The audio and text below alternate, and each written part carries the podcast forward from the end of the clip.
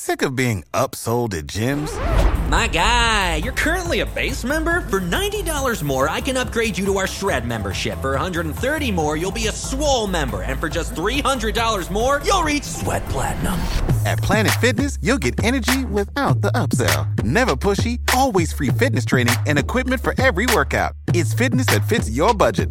Join Planet Fitness for just $1 down and $10 a month. Cancel anytime. Deal ends Friday, May 10th. See Home Club for details. Secure your digital world in physical form with iam8bit. For over 15 years, iam8bit has been crafting premium expansions of the industry's best games, from pioneering community experiences for Epic's Fortnite World Cup to bringing over 100 award winning soundtracks from breakout hits like Untitled Goose Game and Disco Elysium to vinyl, and bringing the Ori sequel to Switch. Their passion for artistry and gaming fuels them, whether they're interpreting beloved brands from a new point of view or extending the mythology of another game, perhaps one you're developing. What's the iam8bit difference? Their collectibles are premium, but for iam8bit, they're personal too. See for yourself at iam8bit.com. Hi everybody, I'm Ted Price from Insomniac Games. On today's episode of the Game Maker's Notebook, I talked to Luis Antonio, creator of 12 Minutes. For those of you who haven't played it yet, 12 Minutes is one of the more unusual games to come out this year, weaving a branching, tense narrative with puzzle like gameplay where you can experience a host of different outcomes. We talk about Luis's shift from working at large developers like Rockstar and Ubisoft to going it alone. We also chat about his organic development process. We talk about the challenges of laying out highly complex branching narrative. And ultimately, Luis shares his thoughts on how one can tackle production stress and transform it into a joyous journey. Please join us.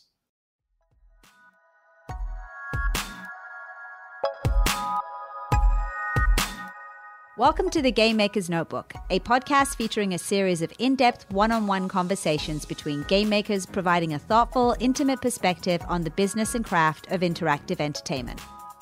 The Game Maker's Notebook is presented by the Academy of Interactive Arts and Sciences, a member driven organization dedicated to the recognition and advancement of interactive entertainment.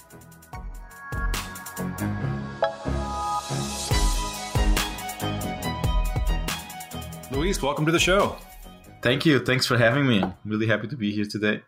Well, I got to tell you, I've, I had a lot of fun playing 12 minutes. I am still trying to get to all of the purported endings, and uh, it's it is a deep game. It's a deceptively deep game, and I'm just continuing to peel back the layers. So it's been a lot of fun to check it out. And I also wanted to say for anybody listening, there will be no spoilers in this podcast. So I'm not going to not going to ruin any surprises for anybody. So, hey, let's let's start from the beginning and talk about how you got into game development. What inspired you to become a game developer?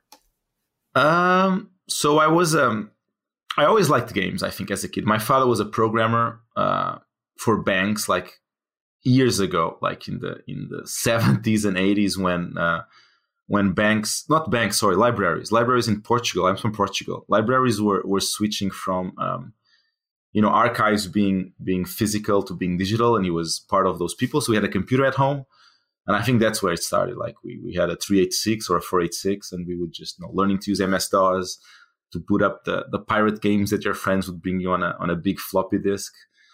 And we never had consoles, and so there was always this this learning to deal with this machine that that stuck up with me. So as I grew, I was always like, I liked art. I, I early on started to use Photoshop. I had a tablet. Um, so once I finished university, I knew I wanted to work in in this new media. I didn't know exactly if it would be film or games. Um, there was nothing in my country, so I looked abroad, and and the more I looked, the more I was like, I wanted to work in video games, and that's it. I, I sent some resumes, and I got hired by by Rockstar Games in London. They were opening a new studio there, and and I loved it, and and that's it. I just stayed in the industry since then. So you mentioned the choice between film and games. What was it that tipped you over into games? Because as an artist, right, it seems like there probably were a lot of opportunities in both areas.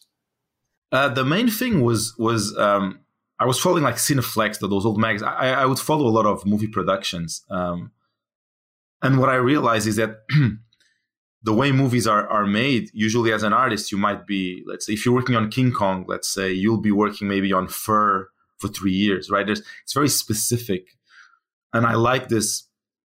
Like games, you have levels, you have characters, you have environments. As an artist, you have these different refreshing challenges that I was more looking into versus being stuck in in a very and and the roles in film are very specific. You know, like you'll be a texture artist or a shader artist, while at the time in games you would like in Manhunt 2, I made like maybe 30 characters. I worked in six levels. So there was this, it was very refreshing knowing I would do a bit of everything.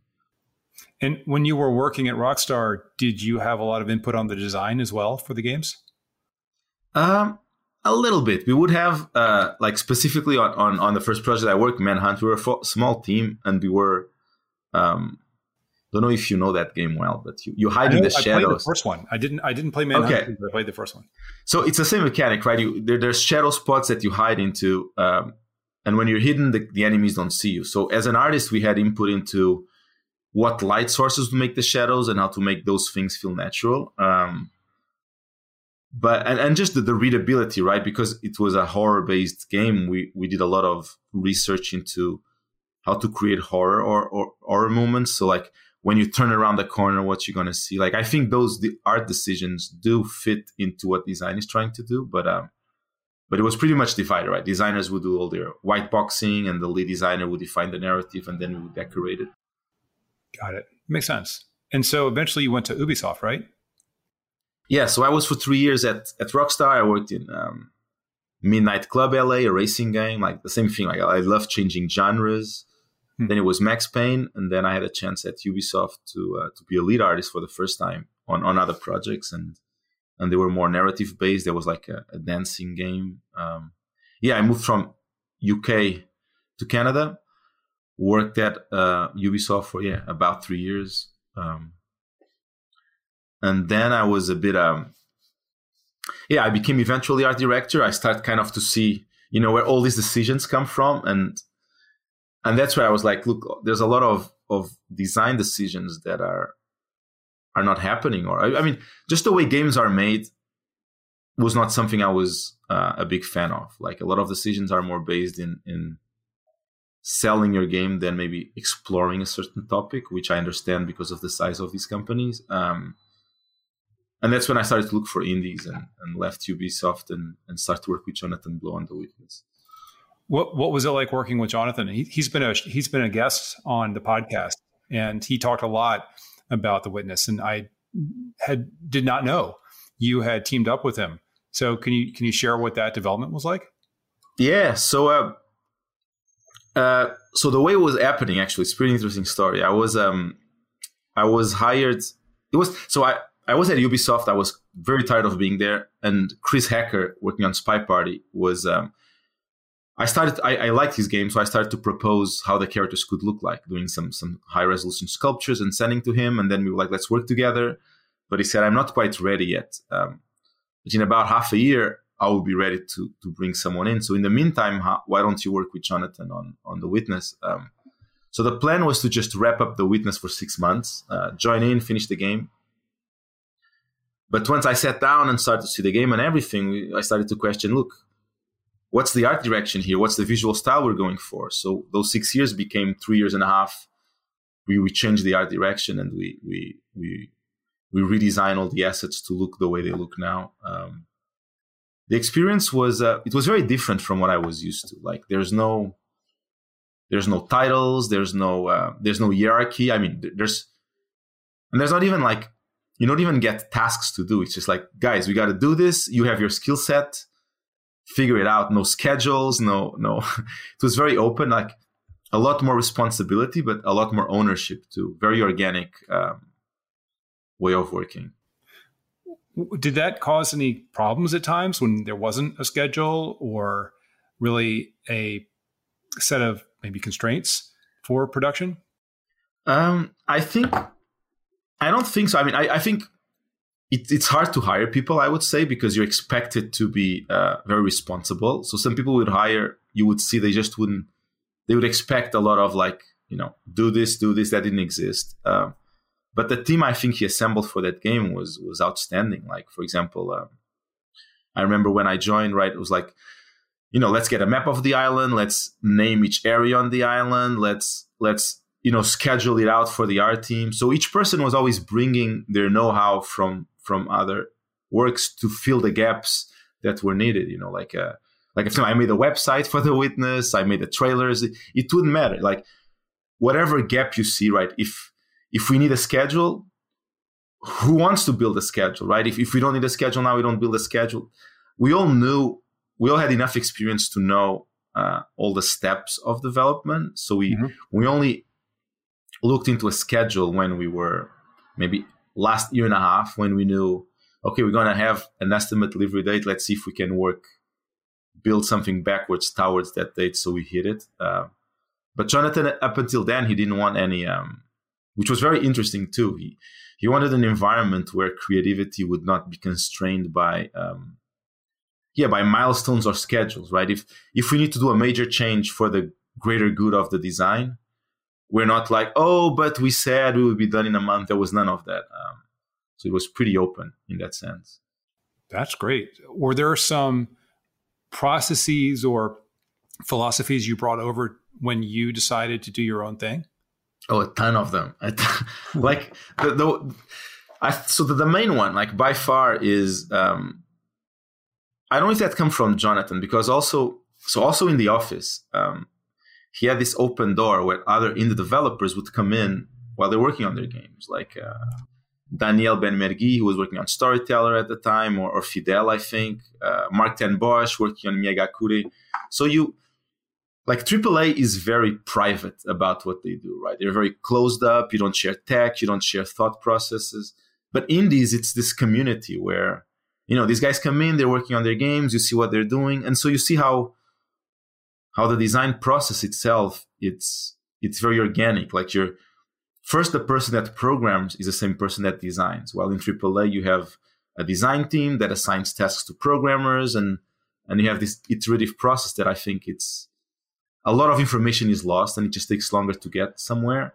While here you have this immediate result. So that was probably the biggest one where um, that's what made me learn to program to do 12 minutes was realizing to execute a vision you need you know to actually get your hands dirty um, but also let the game speak to you. Like i remember um, jonathan he knew what the game was about right? He was designing the puzzles and and and the high level of the island but then as we brought in our ideas those ideas would sometimes reshape where the project was going and he would let those things speak with the concept itself and let that grow organically versus having a very lockdown vision. Um, mm-hmm. And I think that was the biggest one because for 12 minutes, I, I knew the concept, explored this accumulated knowledge uh, through the, the time loop mechanic, but I had no idea if it would be a platformer, a shooter, uh, a narrative. I, I knew nothing. And I didn't want to know, right? I wanted to explore the concept and see what he would tell me back. Uh, and I learned that from seeing all these indies and how they explore design in such an intimate way. That's really cool. And I will share that having read your development blog on your site on uh, uh, 12minutesgame.com, yeah. it's, it's really cool to watch your process and, and that you were open about it. And what, what was the, what was it an easy decision just to be open from the very beginning about the process you were taking, or did you have to wrestle with that one? Uh, there was a couple of reasons. Like as an artist, um, every time you learn a new tool or like or you want to learn a new skill, it's very useful to to catalog your development because you don't. It's very hard from your perspective to see any progress. Like if you're learning a new skill, and doing a blog as an artist is very useful because you can see, well, yeah, now I know how to draw anatomy or whatever because I can see the drawings I was doing three months ago that I made a blog about. So I wanted to do the same process for myself to see the evolution of this process I'm going through. Um, but on the other hand, I also realized there aren't there weren't that many resources. Uh, I mean, Lucas Pope on TIGSource is a very big inspiration for me. Where he, you know, Obra Dinn, Papers, Please, he shares every single step, and I wanted to kind of yeah also share this this journey with with other developers and and um, and just be open about it. I think it's. I mean, I'm actually writing now a a more in depth making of because now I can share you know all the spoilers and all the struggles and even the prototypes that no one ever saw. Um, yeah, uh, that's great. I mean, having played and then being able to go back and read what you posted, even as far back as 2014, was was really cool, and it helps me gain a greater appreciation for the decisions that you made along the way.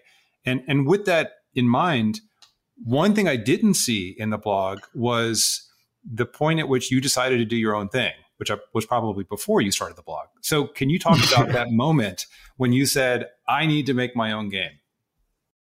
Um, it was a very organic process. It wasn't um, like so. The concept itself of twelve minutes, like the concept of a time loop, or playing with the mechanic of a time loop, was something I wanted to do for like since I was at Rockstar. Actually, They were um, there were open pitches for new ideas for games, and and GTA 4 was about to wrap up in Edinburgh, and we had the technology of that engine. So I was like, what if we do a 24 hour loop where everything is simulated in the city and we do like a Groundhog Day um, experience? Um, we are like, oh no, let's not do that. But the idea of, yeah, the repetition just stay there. Um, so at Ubisoft, I tried to get some friends to do the game with, but no one wanted to work, you know, on their free time on someone else's game.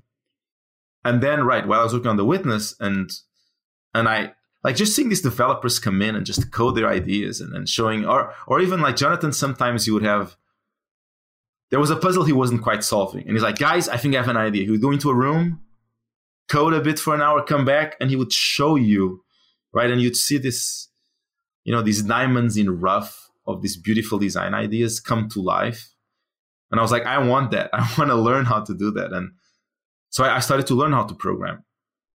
But I never thought I would do the game. I was just I'm going to learn to program, experience this, but my my skill set is as an artist. Um, but as this prototype kept growing and growing and growing, um, yeah, everyone around me was like, "Dude, this is pretty solid what you have here." Um, so I was like, "Okay, let's see if it's not only you guys, but if there's an interest to make this happen." And and so I think that the, the blog starts a bit before. So so I went to PAX East mm-hmm. on the Indie Mega booth just to see. Let's see what happens if I have the game to the world to play. And and, and I and I got a ton of people playing. I got interviews. I got like Polygon, Kotaku, uh, Rock Paper Shotgun. They were all enjoying the game. So then I started the process. Of, okay, let's let's see if I can get funding for this. So it was only once I had the funding secured and the prototype, all the main design challenges were solved that I very safely decided, okay, the witness is wrapped up. I'm going to go full time on this. Hmm. Oh, if you don't mind me asking, what was uh, your process for obtaining funding? And it, I think your answer probably could help a lot of people who are interested in doing the same thing. Yeah, yeah. yeah. So I, I, am very happy to share all these things. I mean, especially industry people, it's because it's it's a it's a black box. It's very hard to understand how these things happen. Um, mm-hmm. So the first step and this was a big lesson from Jonathan, was about and, and seeing other indies too, was to make sure I had solved all the major design issues. Right, the worst thing you can do is is have a vertical slice and you sign up with someone and then you realize that your idea does not expand to 10 levels or 10 hours. So i the game was like you already had like five to six hours. The, the main narrative was figured out. All the mechanics were figured out. So i could even approach a publisher saying look i've i've I solve all the big risks. Like you can see that this just needs like a script. I have the script for the film. You can read the script and have a feeling for what the film is about. We just need now to produce it, and and the costs are much easier to calculate. Um, so that was the first step. So every time I approached the publisher, I had this very clear vision, and I was looking for someone who would uh, think the same way. That was the most challenging, like because most publishers they have a specific platform they work on or they have a specific contract where you don't have as much creative freedom as you want. So just finding someone that would think the same way as i was thinking um, and i was like fortunate enough that i was full-time working on the witness. So i if something didn't fit the way i wanted i, I didn't have to say yes. So it was about a year of like honestly like if to give advice i would say like gdc Indiecade all, all these events where you can show your game and they always have they organize a lot of you know like speed dating with publishers where you can meet like in an hour you meet like i met everyone i, I think i met everyone and, and then you meet them six months after another event um, and you become you understand where this publisher is coming from. Like just like Ubisoft was coming from, we want to make money out of the game is our priority. Uh, it's finding a publisher. Like actually, the first deal I made was with Microsoft, the ID at Xbox program, where they they were like, "Look, here's money. We fully trust you. Go do your thing." Um, hmm. Which was exactly what I was looking for at the start. And then eventually, you met Annapurna, right?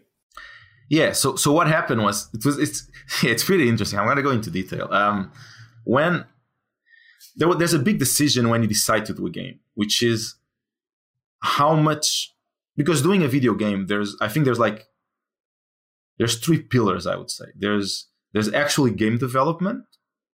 There's the the production side of doing a game, you know, managing the budget, managing the sales, which is super important. Managing all this all this making, and then there's also the marketing, right? Like how what's going to be your take? Because if there's no marketing, your game is very unlikely. No one will know about it. Um, and my plan was I'm gonna be responsible for all this uh, because I saw other indies doing this. But so so having this just straight up money from Microsoft and being able to take care of all this is something I wanted to see. Um, but I quickly realized after one year of development that it's it's crazy. I would spend more time drafting contracts, hiring people, managing budgets, scheduling meetings and things than actually developing the game. Um, but the game was clearly evolving. Um, and it got to a point where it's like, I can finish it up now. I wrap this up, and this is what the game is. But everyone I was talking to, there was this potential of look, if if you invest more into this, it can grow into something much more special. Like I, I haven't finished right polishing whatever this thing is, um, and that's and I had spoken with Annapurna before. We because that was the thing I had to decide. I knew with Annapurna I would have a publisher, and I wouldn't I wouldn't be controlling a lot of things, like things that I don't want to control in the end.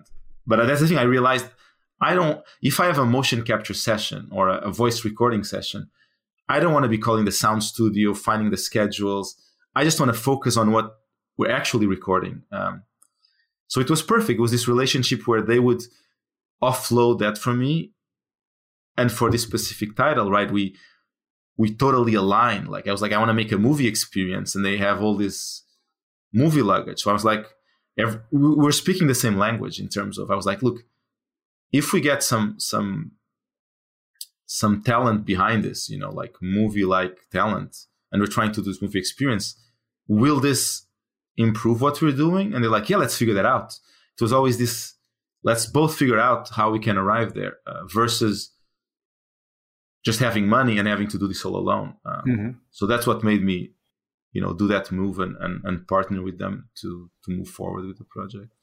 Well it, it actually references something i wanted to talk about later but it's a great time to talk about it. It sounds like you successfully avoided having an echo chamber where it was just you figuring out what to do without any external input. And it sounds like annapurna was a really great creative partner right? Were they were they giving you just feedback when you wanted it on various approaches? Um, yeah, I mean, in, in, that sense, like I think because I've been in industry for long, um, there was never an issue. Like everything I do, even as an artist, um, for example, the witness trailer, I would do the trailer, I would show it to everyone in the office, but I would also show to all developers I know to get all these points of view. Um, so the game, 12 minutes, like from early on, there was a build I would just be sending out, sending out, sending out, right? I would, exactly. I would make sure I wasn't pigeonholing myself into an idea that only I agree in. Um, yeah.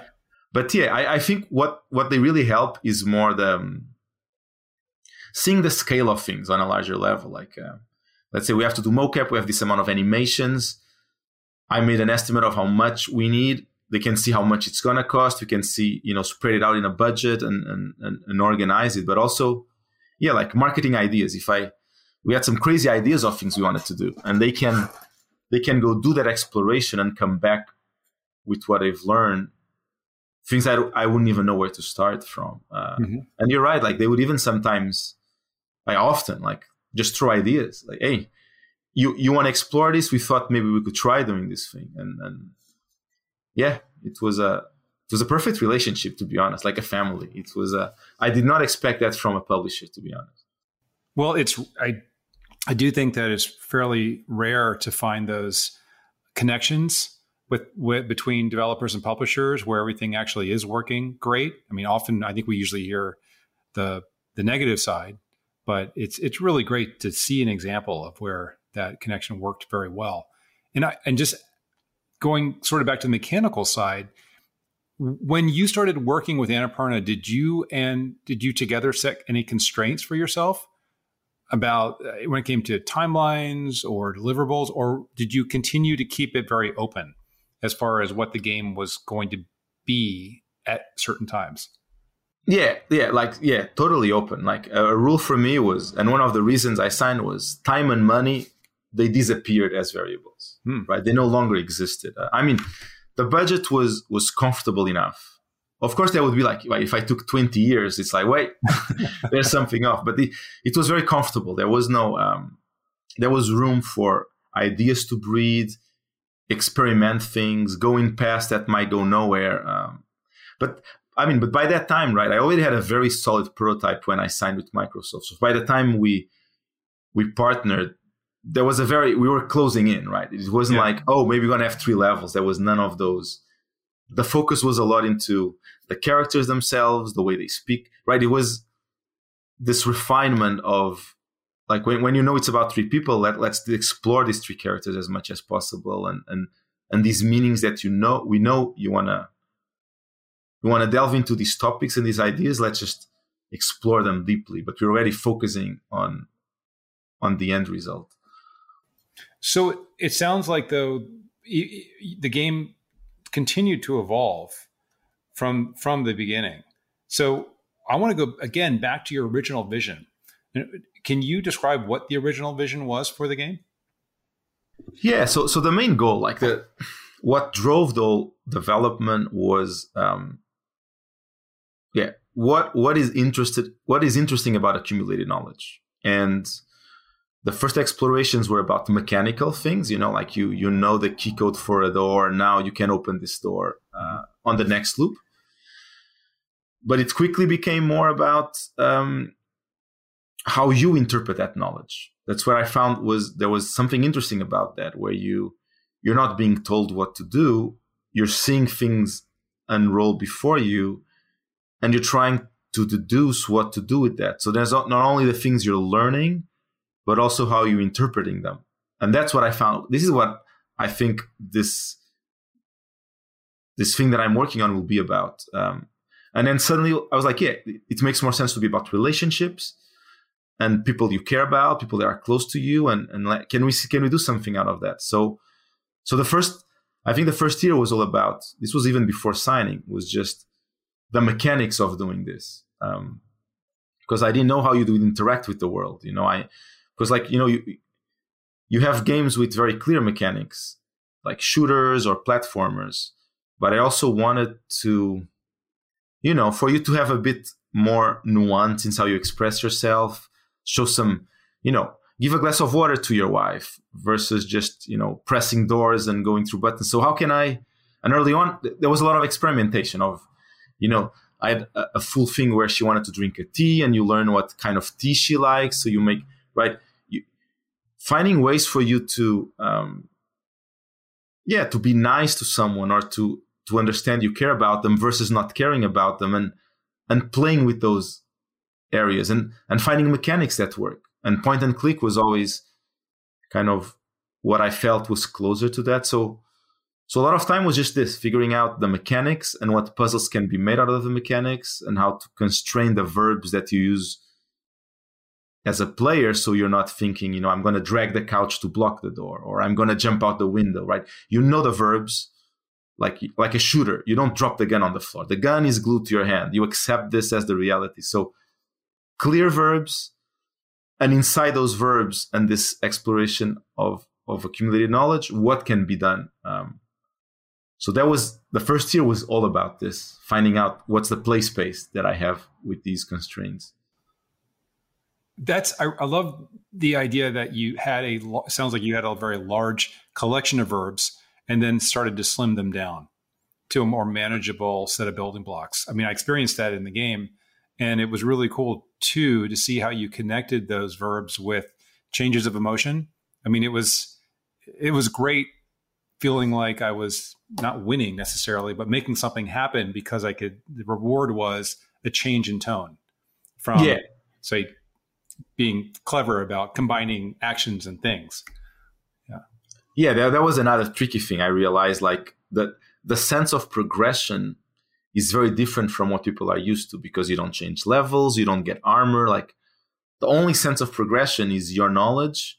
And then later on, right, this was a part of exploration with Annapurna was let's your characters is your progression. Like the way he's gonna grow has to be as close when you're frustrated, he's frustrated. When you're happy, he's happy. When you learn something, he learns right. something. Let's keep this as accurate as possible so you feel yeah otherwise you don't know how much you're progressing into into the narrative um, yeah that sounds like it was i mean if you talk about the the stages of development that sounds like it, it was was that something you tuned later in in development um it was an ongoing thing like it, everything was pretty much ongoing like for example like very early on uh, in the very early prototypes you would have like those point and click wheels you see the fridge you could look at, open, close. And I was like, too complicated. Let's clean that up. Or there were elements in the apartment that were ambiguous. Like you had a wallet, there was food in the table.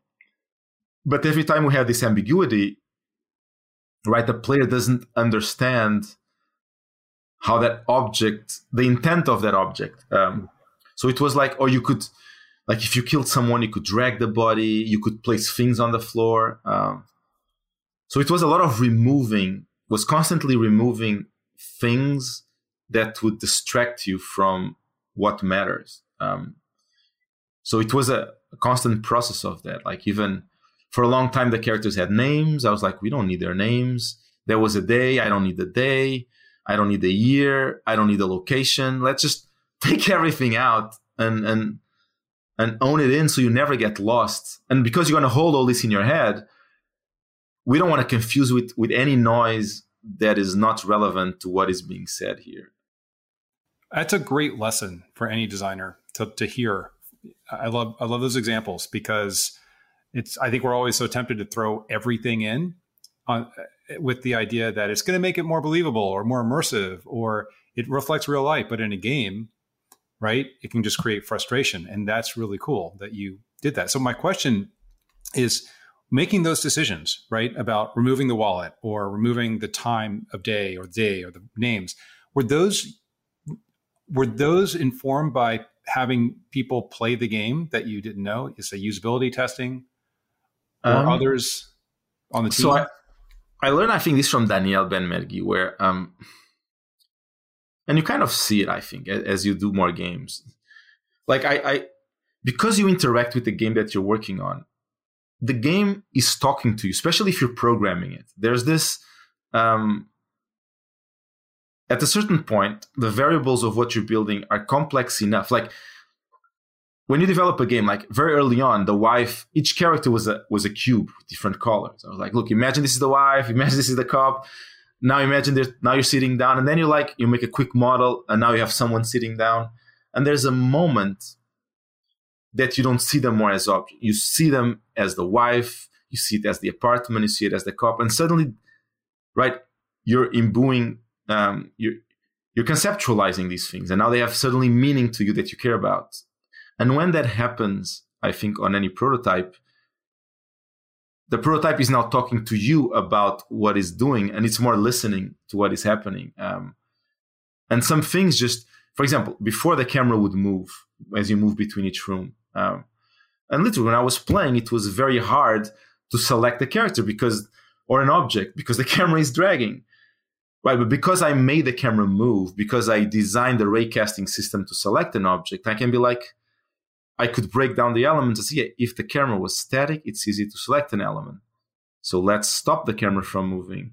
So that you you it kind of it's more listening to what the game is telling you, and usually the game tells you very quickly the mistakes that you're doing. Uh, like for example, uh, the dropping objects on the floor. I have to write the system of dropping things on the floor, um, and then I have to write the line of sight of the character seeing things on the floor, and then I start to see all the edge cases, and then I'm like, hmm, is this three months of extra programming go against the concept? Not really, right? And and then and even myself, if I'm dropping an object on the floor, I'm seeing can I drop it everywhere? Yes, I can. Wait, but players will also want to do this. And they're going to be thinking that there's a meaning to this. Does this meaning, right? So yeah, it's a bit of having people play, but I think there's a lot of listening to what you're doing and seeing it grow, almost like a child, I guess, and seeing yeah, like if I'm feeding you unhealthy food and you're you're growing, you know, unhealthy, maybe I should change that slightly. I don't know. That, that was maybe not the best comparison. I think that's a great analogy. no, that's really good. Uh, I no, thank you for sharing that that thought process, and I I completely commiserate with it. Having uh, I think a lot of us who are involved in development don't always recognize how important that particular process is. Sort of to really think about what matters and and make those trade offs right between effort and reward in the game, and think think hard about it. Uh, and I think at least from what I'm hearing, because you were not asking others to do it, you were actually on the hook to do these things. It sounds like you had a lot of incentive to really think through these things. Exactly. which is which uh, is great. Yeah, yeah. I mean, I think that's what hooked me into learning to. It's literally like then I realized it's like if you're an artist and you're drawing a character, but you don't. You're asking someone else to draw it for you, and you're like, ah, could you move the arm a little bit? And then they move the arm. Oh, actually, now that I see the arm has moved, I, maybe he shouldn't have an arm. And and there's this. No, just learn how to draw, and, and you can iterate much faster.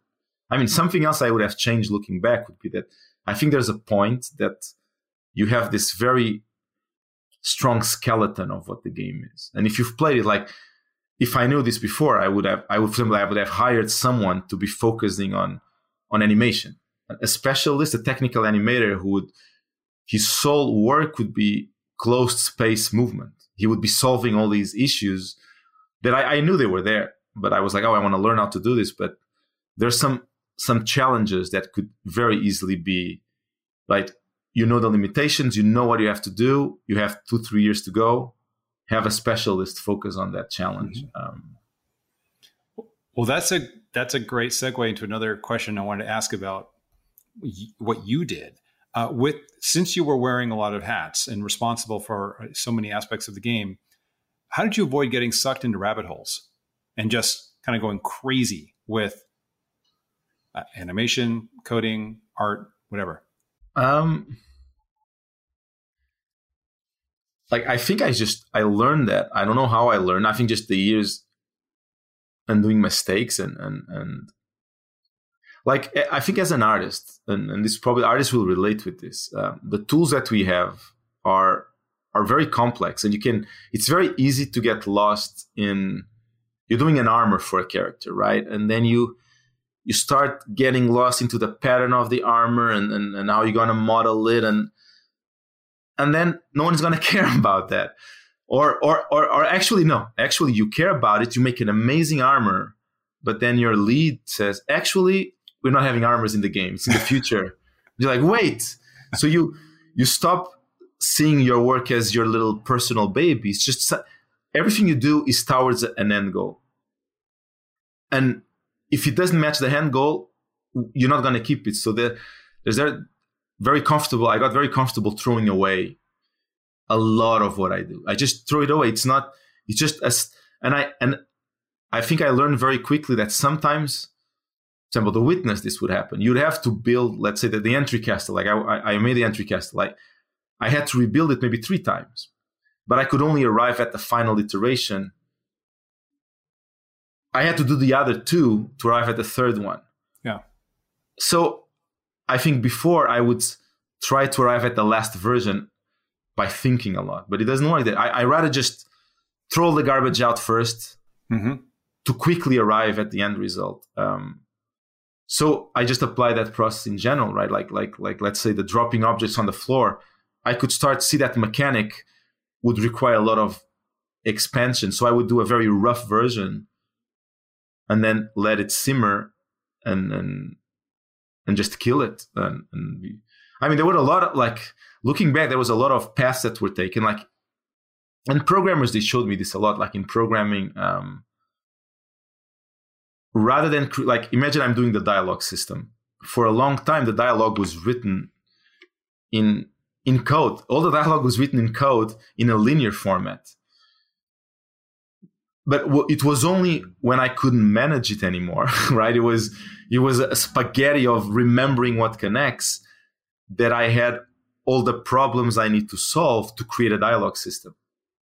Versus writing a dialogue system early on of what I think I'm going to need, and then I have to maintain this dialogue system for months and discard it. So the programmers like it was great at Thekla, like at, at, on the witness, I would, you know, lunchtime I would just be asking questions all over about state machines, uh, optimizations, uh, thinking, you know, about object oriented writing code, and and they would always say the same thing: just write the the worst, fastest code you can to get an idea in, and let that grow into um, yeah. You you see the patterns. You very quickly see the patterns and then you can make a more robust version based on what you're trying to solve. Uh, I think that saved me a ton of time. That's a great answer. I mean, rapid iteration, right, versus noodling, um, and and getting just caught up in one's own craftsmanship. I totally get that. Exactly, exactly. Like, and I couldn't get because I had no craftsman. I was learning to program. I even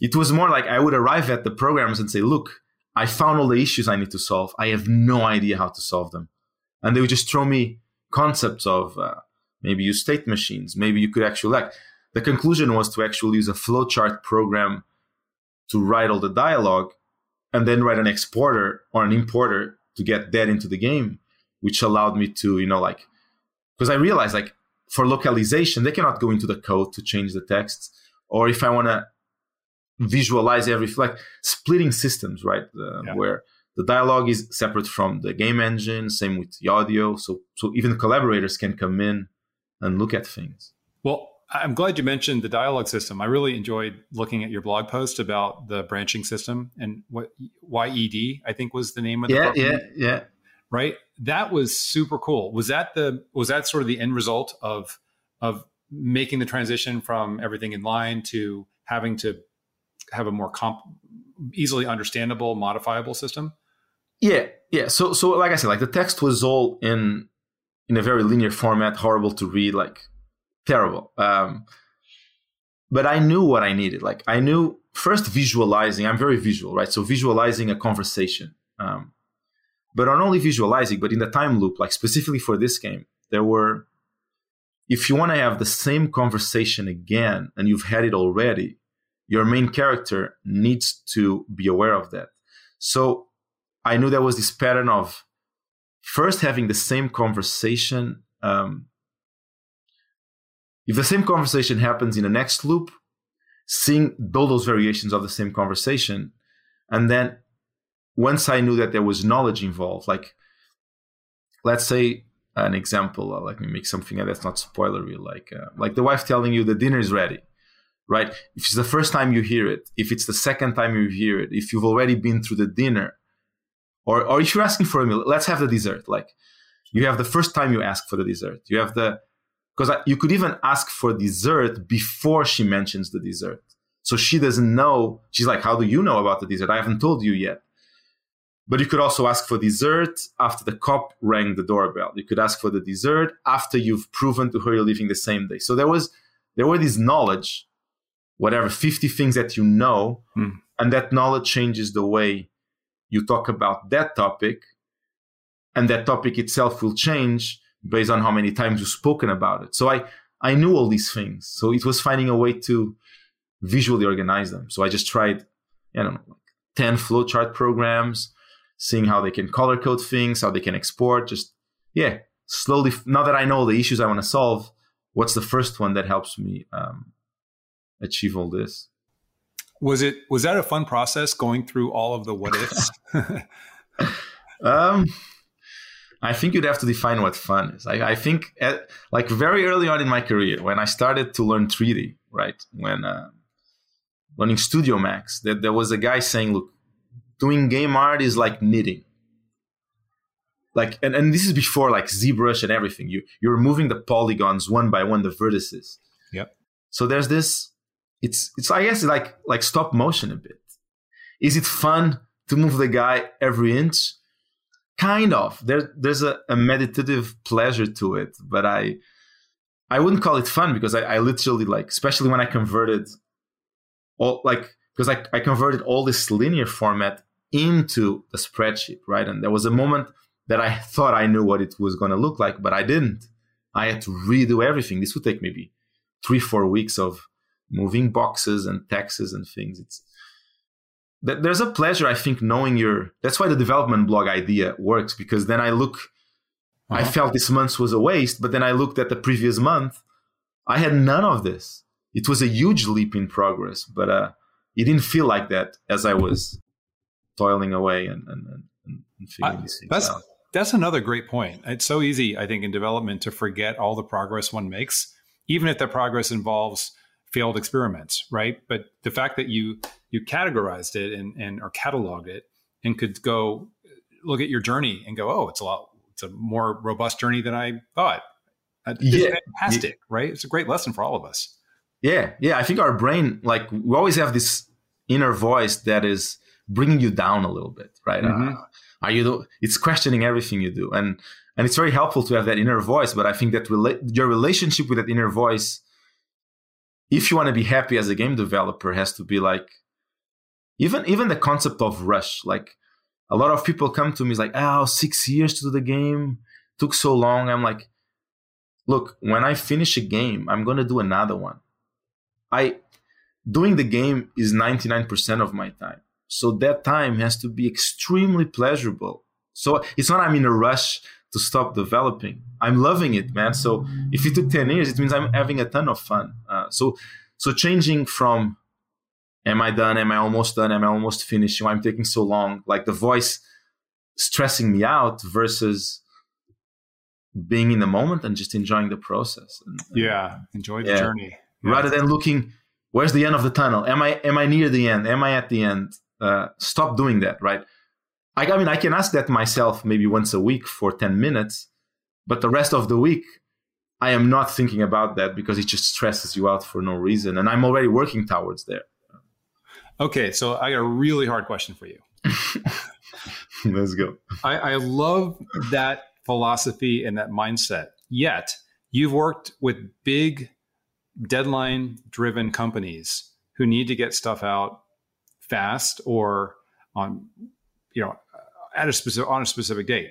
How do you take that mindset and really enjoy the process if you do have those go no go gates always staring you in the face on a large project? Is it is it possible to do both? It's definitely possible. So through the development of 12 minutes, I had a, I had two kids, um, and having a small child makes you um, you suddenly realize you have a human being that's being developed and he needs values. You know, like if your kid is playing with another kid and they punch him because they want their toy, I'm like, what do I tell him? I know what my parents taught me, but is the values that they taught me, you know, the best values for this child? So I start to question my own values, which started this introspection journey that was very important in parallel to the game. Not only informed some decisions in the game, but it also informed how I look at life, where when you have a challenge, right, I'm used to seeing it as a problem that you need to have these negative feelings towards and build this tension, and you don't let that go until you've solved that. But once I start to question the way I look at reality, right, at, at my ego and my, my, my thought process, and seeing that as a also work in progress, I could I started to rewire the way I look at situations, you know, like, and dealing with tension. Like, every problem you have is not a problem, it's a challenge you have to solve, and you're going to do your best. And suddenly, a lot of the stress disappears, and you can deal with more stresses, right? It just becomes a, um, yeah, it becomes pleasurable. It suddenly becomes pleasurable because, right? For example, I realized like for three months, my routine was I, I, I wake up, I sit in front of a screen, right? I press my keyboard keys, I go for a meal, I press the keyboard keys again, I I, I then go to sleep. But maybe like maybe one morning, like there was an animator that quit the project, right? And we like that messes up all the deadlines. We're not gonna hit that. We have no one now. We have to find someone. but in reality, my reality didn't change. I'm still sitting at a desk, going to eat every morning. Right? There's no lion that's going to eat me. I, I don't. I, I don't have any big disease. I'm not. Right? All my needs are being met. It's just my thought process that's firing up. So the ability of stepping out of your thoughts, which was, I think, it's crucial for anyone in the world. We should learn that at school. Allows you to, you know, when when the game is crashing and and and you're you're not gonna hit the deadline and you're maybe out of budget or whatever, you can take a deep breath, you know, and be like, I'm just sitting at my desk and, and the world is not colliding. And then you can look at the problem, which is not a problem, right? It's just a bunch of challenges and and be at peace. Honest, like it's not that you're happy or sad, but you're at peace because because the present moment is perfect. Most of like ninety percent of the time, the present moment is is is perfect. There's nothing happening. I love that. That's that's pretty awesome, despite the stressors that we all encounter. So I love your perspective on turning that around. That's really cool. Thank you. Yeah. Uh, so I, I could ask you questions about philosophy all day, but I did just selfishly, I did want to talk a little bit about the amazing voice work that you have in the game, and and switch subjects to sort of working with Hollywood. So, you know, a lot has already been written about the fact that you've got Willem Dafoe, Daisy Ridley, James McAvoy playing the main characters. And I, I thought they were fantastic choices to drive the narrative. But what, why did you pick those three in particular? Um, so there, there's there's some funny elements. Like the, so the start of the process was that there, there was for a long time the game was not going to have VO. It was mm-hmm. just um, dialogue balloons on the heads, and it became subtitles. Um, before wait, qu- before you go any further on that, I did want I do have a question about that. But so at that point where you had thought maybe we should have text balloons, um, and and then decided to use recorded voice, were you anticipating any challenges running like actually using recorded voice versus text bubbles, like mechanical? Uh, yeah, yeah, exactly. Yeah, there were a couple. Like the first one was I leaned for a long time on how you interpret the text that you see because you can say, "Oh, I imagine he's saying this now very pissed," or now he's saying this very mm. relaxed because it's just text. So there was a lot less text going on because you could interpret replies and reactions in a lot of directions. And I knew once I put animation on top of this, I can have the animation give meaning to the exact same sentence in a different way. Um, okay. Yeah. So I was afraid at bringing voice acting, um, the fluidity between lines and and um, yeah and, and conveying certain emotions like you have all this extra effort you have to have to make sure like and there's probably some moments where that still happens you know where suddenly she's really happy after you've you've given all these horrible news um, that was probably the, the, the thing i was most worried about also mm. i've never done any vo work in my life right? i've been an artist all the time so i knew there was all this process of yeah like the scripts are not written for actors at all. They're written in these flowcharts for me to know where things go. Whoever does these voices, there's gonna be an, an epic amount of work in like literally every dialogue. We we had to do this. We spent maybe six months every single dialogue writing. You're having dinner with the wife. You've told her you're leaving the same day. You've done this to set up the table. You're about to say this, and now you're talking about this topic.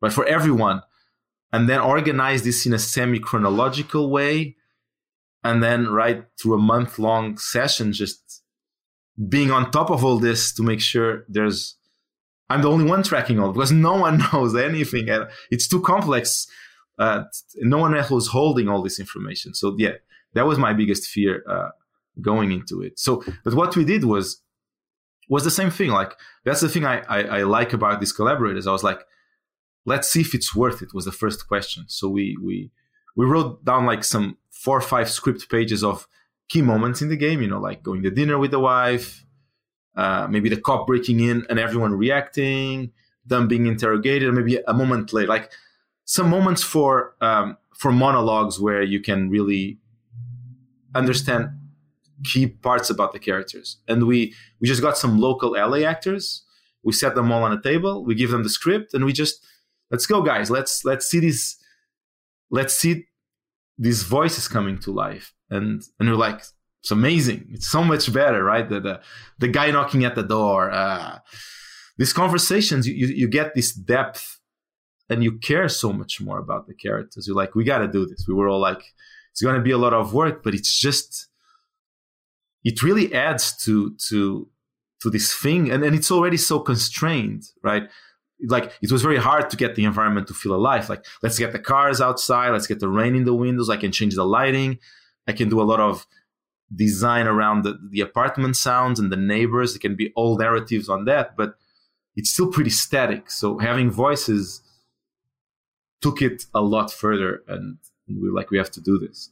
Yeah, and, and that well, so thank you for answering that. That's a great insight. That's great insight into the process you used for just to get to that decision so now when it came to picking the actors what was it like trying to decide who was going to play those parts uh, so the process was that the process is is it was a year long process the process is like we've decided we want to cast actors right we want voice for for these characters um, then the next process was making right first seeing who's available and who's interested because right actors are always busy with movies and schedule like we had to get three actors that were interested in the project they were available, they understood the complexity of what they were about to do, right? Because this isn't you. This is not a game you can come in, do your lines, and leave, right? You you gotta know the characters, and because you cannot memorize the script, they would have to understand the characters and be willing to put themselves in these positions and, and understand how they would talk to each other. Um, so it's knowing the variables we would have to send to all these agents. Um, and build a package that explains the game as well as we can. Uh, so we did this, right? I, I, made a set of, of, of actors that I believed could represent these characters. Um, and then we just send these things out and um, and see who's interested, who who fits or not. Like James McAvoy was actually an inspiration for the main character. Uh, long before I even knew I would have voice acting, uh, Willem Dafoe was one of the reference for how I imagined because the cop is supposed to be old, like 50s or more. Um, and there's only three or four actors that I was looking into that had this this energy, right? That through the voice you would you would feel threatened. Right? You would feel that this guy can beat you up every single loop. Um, so yeah, it was this process of of seeing who's interested, and if they're interested, having further conversations, um, and then converting the script of the game into a readable script so they could digest the information. Um, yeah, so that was the process. And then, yeah, I, we were lucky that the, the people that were interested were were were practically the ones we were looking for from from day one. Yeah, I got to ask: Are they are all three of them gamers, or are any of them gamers? Uh, no. So uh, James is a gamer, uh, but he had never done any gaming VO. Daisy's I don't think she's a gamer. Um, okay. And Willem is not a gamer for sure. yeah. So, but then the process, like once they were in, I did a one-on-one with all of them. You know, like, like going really net. Like first, because for example, Willem was very specific about he doesn't want to be closed off in a room talking, pretending he's talking with someone. And and and I had the same vision. I was like, I want you all to talk live with each other. So you, because there's this thing that they do where they bring their there's a bit of improv into how they interpret the line and the other actor will bounce off so for example there were situations like like when when james asking about the watch would get really pissed and and she'd be like hey would you chill out and then he chills out on the next line and we have this nice fluidity in the conversations uh, and i wanted that and they all wanted that too. So making sure on the same page but also be like look you're to be saying tables ready tables ready like 50 times maybe. And, and and you're to be saying it like you've already tried like if you set up the table but you forgot the mug you go put the mug you can do again. So you have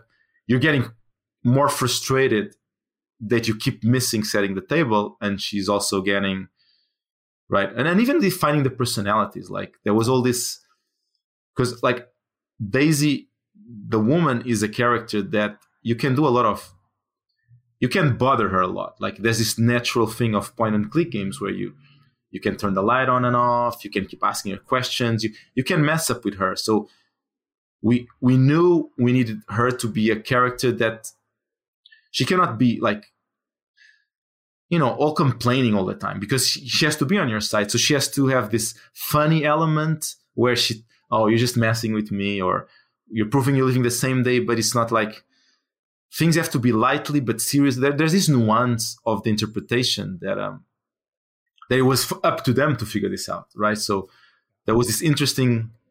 Are you in to do that, right? You're not just going to come in and record lines. There's going to be all this process we'll be all be doing together. Um, yeah, so it was finding, building all this, and and then all the prep work to to record it. Gotcha. Well, I, I gotta say, I'm jealous that you got to work one on one with Willem Dafoe. Um, yeah, it's crazy. it's really cool. yeah, growing up watching a lot of his movies, I I was uh, I've always loved him as an actor, but he really I thought he was a great choice for for the cop. Really. Oh yeah, the same, and and they and they informed a lot. Like that's the other thing. Like not only I think they bring a weight to the project, but they have this amount of expertise that that you don't realize. Like, and especially because why we we did these sessions with these with these local actors, we we did a lot of tests to be ready to work with them so we wouldn't waste anyone's time. And and i'm expecting a certain level but they bring it like i don't know playing with lines and emotions understanding the intent behind the character. And and yeah so we, what we actually did we, we did like three or four sessions then we did a break so we could get all the stuff that they brought us put it into the game understand how it's working and bring everything that they created so we next session we could okay you guys took it in this direction and it's much better than what we thought. We did some rewrites. We're going to follow with that. Um, so making sure we could bring in all this. Yeah, like for example, James had this thing of because um, Daisy and Willem, they have in a way a linear progression. Like once once Willem's character uh, has seen that you, for example, has been tied up, there's no undoing being tied up. But James' character might have been in loops where he was tied up or not, and he might be asking this thing after an amount of different variables. So he's he's and he cannot be too like he cannot go off the rails too much because the player still wants to control the character. But you still have to convey that you're right, you're desensitized to some things, but you care about other things, and you have to do all this through your voice because there's no mo no facial animation or anything. Yeah, so there was all this process and we're learning all this right? We don't know where this is going either.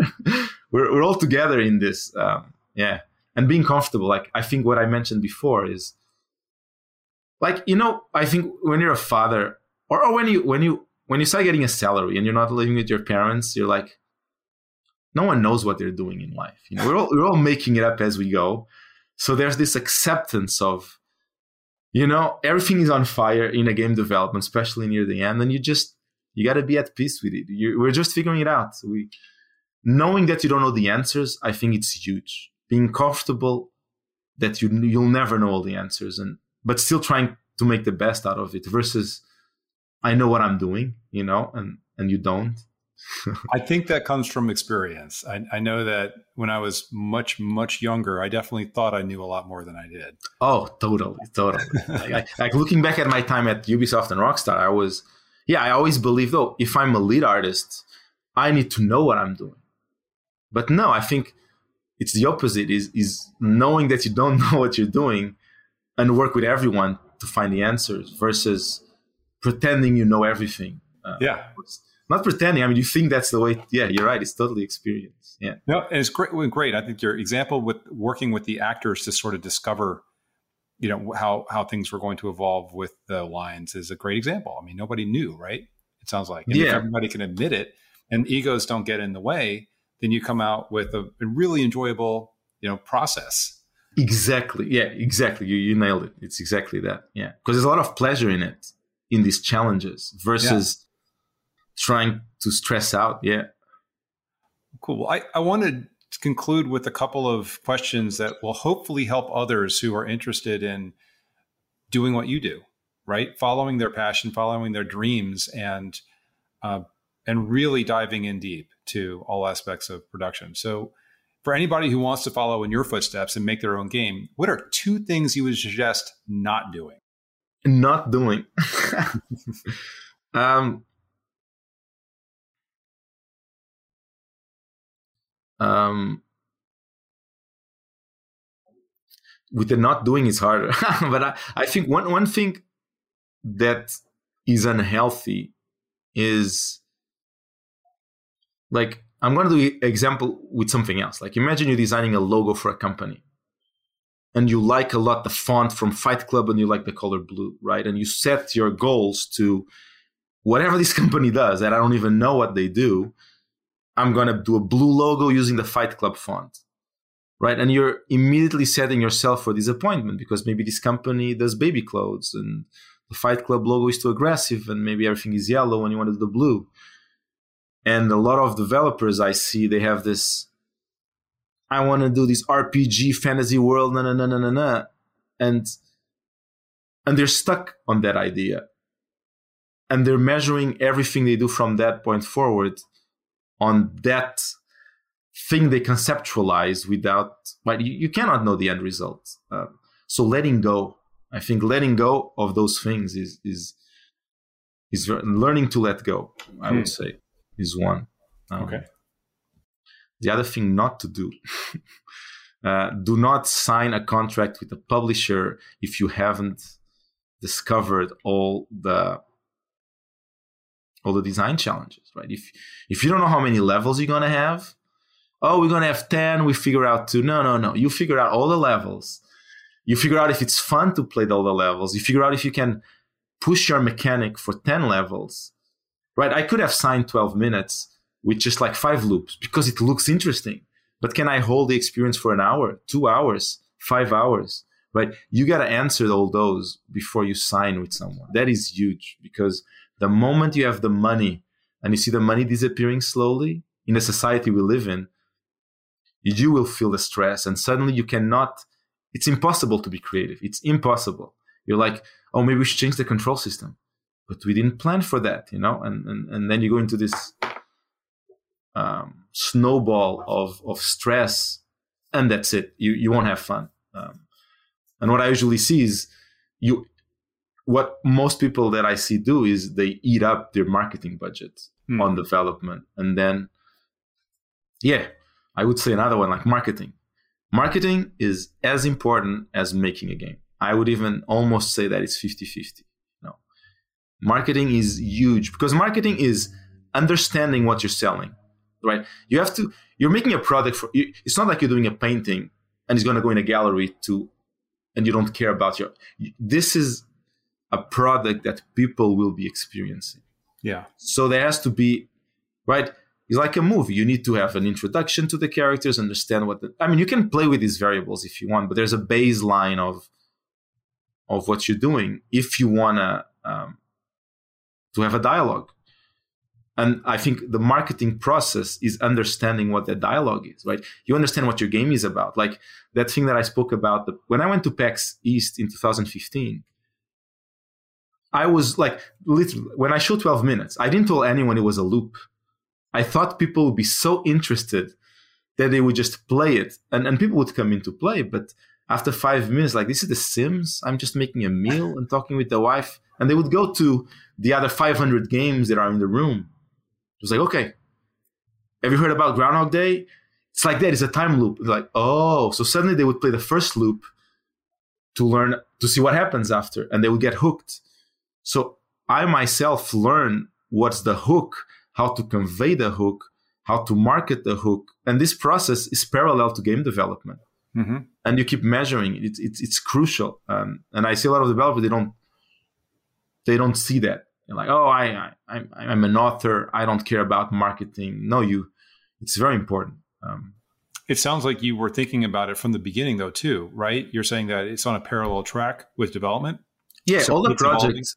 Yeah, all the pro- like the witness the same. Like, how do you market the witness, right? What what is the ex- like when you make a trailer, for example, you you're distilling the experience that you're giving to the player in 30 seconds. Mm-hmm. So you got to know very well what that experience is, so you can you know convey it like and even like a teaser trailer is about right yeah like understanding what you're trying to communicate and knowing very intimately the product that you're working on so you can communicate it and you you have to ask those questions yourself too. And and, and i think even that informs you know like when i when i realize oh it's an interactive thriller right? I think leaning on on that helps under, helps even inform the decisions of of the mood and the pacing and and and right and the unsettling aspect of it. And then wait and how do those movies market themselves? Oh we could actually learn from what they've done right? Or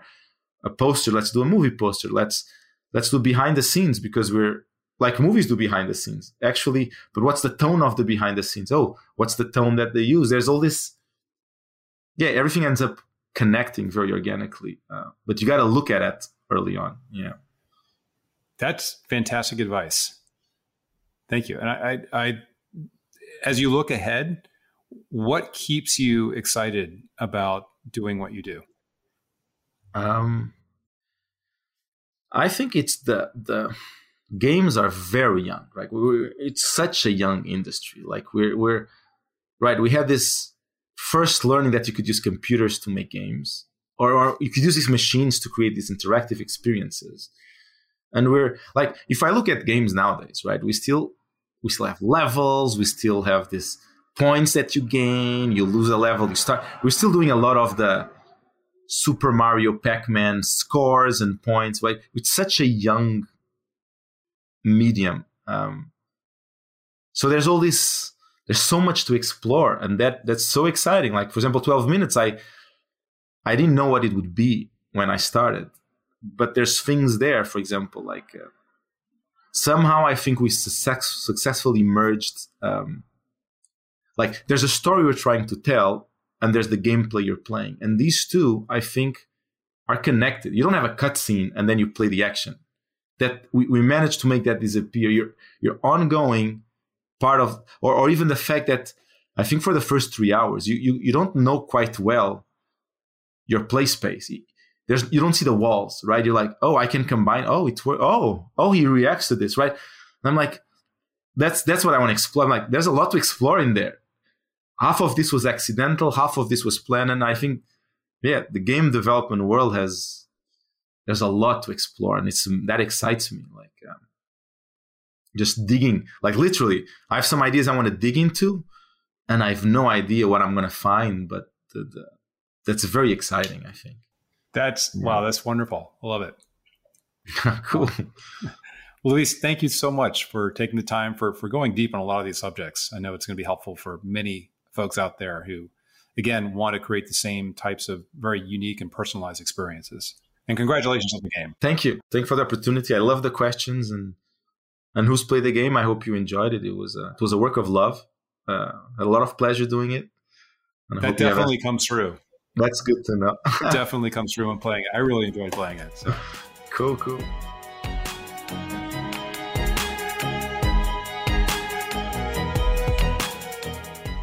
Thank you for joining us for the Game Maker's Notebook. For more information on the Academy of Interactive Arts and Sciences, our podcasts, and our other initiatives, please visit www.interactive.org.